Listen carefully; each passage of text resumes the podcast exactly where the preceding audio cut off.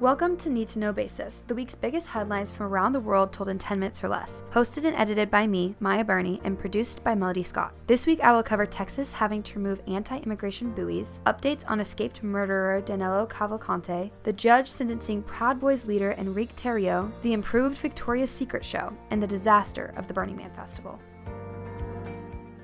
Immigration has been a large part of Biden's campaign, and he is making progress starting in Texas. A United States judge ordered Texas to remove buoys it had placed in the Rio Grande, intending to block people from immigrating into the United States from Mexico. The river is a border between the two countries, and many immigrants tried to move into the states through the river. However, Texas decided to put the 1,000 foot border in without asking United States Army Corps of Engineers. Because of this, the Biden administration was able to sue the state of Texas and make them relocate the buoys from the city of Eagle Pass to the Texas side of the river. Texas Governor Greg Abbott has put other immigrant deterrents in place, like razor wire on land near the buoy, and is not happy about the judge ruling to move the buoys. Texas appealed the case to the 5th U.S. Circuit Court of Appeals and says they will take the case to the Supreme Court if necessary.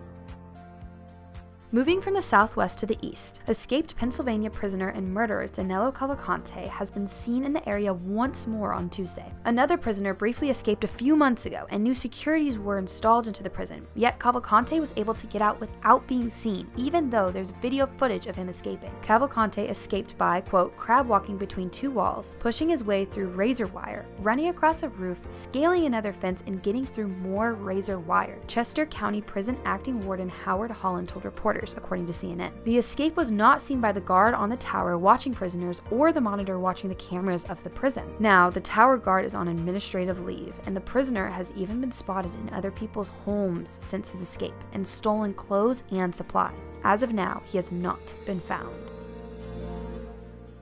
Proud Boys leader Enrique Tarrio has been sentenced to 22 years in prison, the longest of anyone involved in the January 6, 2021 riot on the Capitol. A rarely used terrorism enhancement is what made his sentence this lengthy. He was charged along with three others of seditious conspiracy due to the large part he played in planning the January 6th storming. Other Proud Boys were also sentenced this week, with prison time spanning from 10 to 18 years. His punishment was also harsher because of his role in hyping 200 men up enough that they stormed into the Capitol. Tarrio commented on the attack, saying, January 6th is something that should never be celebrated. This is not something I was okay with. This is not something I wanted to happen, according to the Wall Street Journal.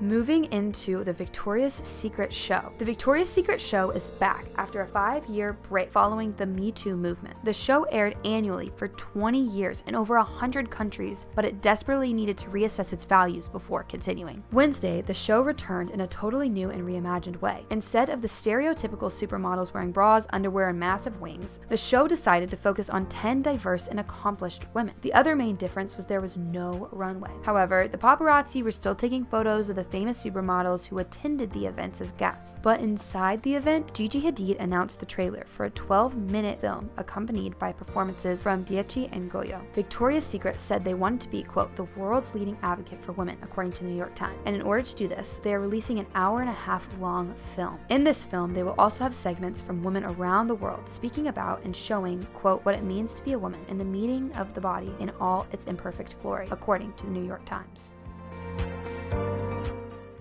Moving from a glamorous event to a catastrophic one, people who attended the Burning Man Festival are finally able to leave after being stuck for days because of flood. For the whole weekend in Black Rock Lake, Nevada, people were stuck without water and a timeline on when they would get out. Usually, this nine day event focuses on arts and performances, but with the thick mud, performances were canceled, people were forced to wear shopping bags on their feet and look for porta potties that were not overflowing. Diplo, Chris Rock, Austin Butler, and other celebrities decided to walk miles outside of the festival to leave the sludge after the rest of the weekend was canceled. Eventually, people were told to conserve as much food and water as possible as they did not know when they would get out. Burning Man isn't considered a perfect festival with the best spot and most glamorous experience, rather, it is shown as an intense festival with inevitable hardships. Those with this mentality were able to embrace the mud and thunderstorms, still having group meals and parties in order to make the best out of a miserable situation.